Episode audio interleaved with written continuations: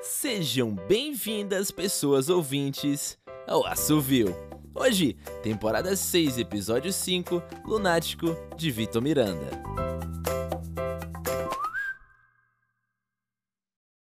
Minha mãe sempre diz que sou de lua.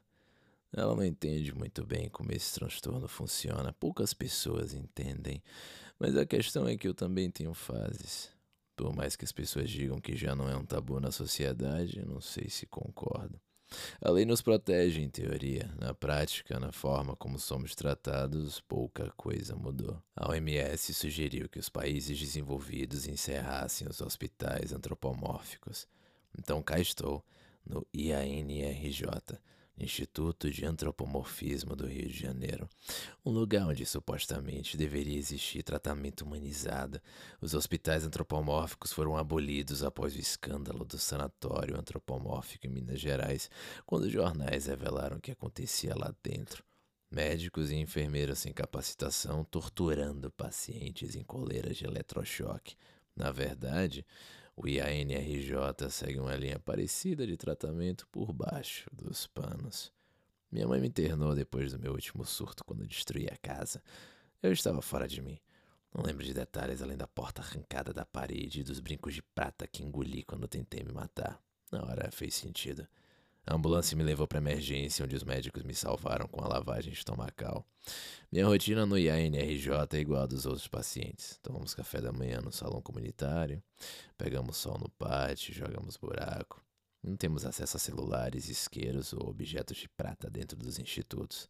Atualmente, eles nos obrigam a assistir palestras do Janeiro Lunar, uma campanha de conscientização sobre o antropomorfismo. As pessoas fingem que se importam conosco durante um mês e passam os outros onze nos evitando.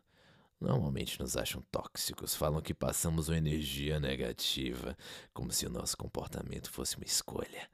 Até minha mãe acredita nisso. Ela diz que é falta de Deus no coração.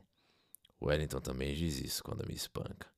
Da última vez ele me mostrou um aparelho de choque que tinha trazido de casa. Só para caso eu precise. Qualquer noite dessas vocês surtam.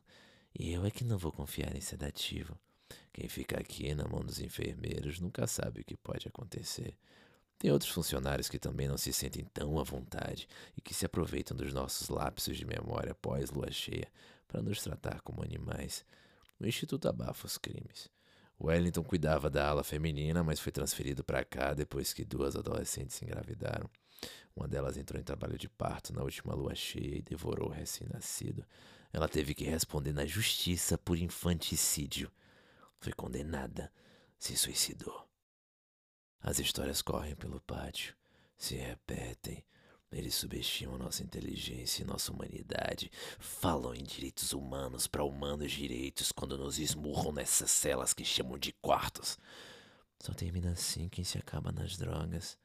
Quem não acredita em Deus, quem quer. Bem, eu não queria estar aqui. Não queria nem estar vivo. Minha mãe não me visita há meses e eu engulo o choro para que eles não pensem que estou em crise e me forcem mais comprimidos goela abaixo. O psiquiatra mal conversa comigo, não me escuta, não olha nos meus olhos. Falo por 15 minutos com a parede, a troco de uma receita de medicamentos que me deixam dopado. Ninguém se importa se eu não consigo um emprego só porque ninguém me dá uma chance.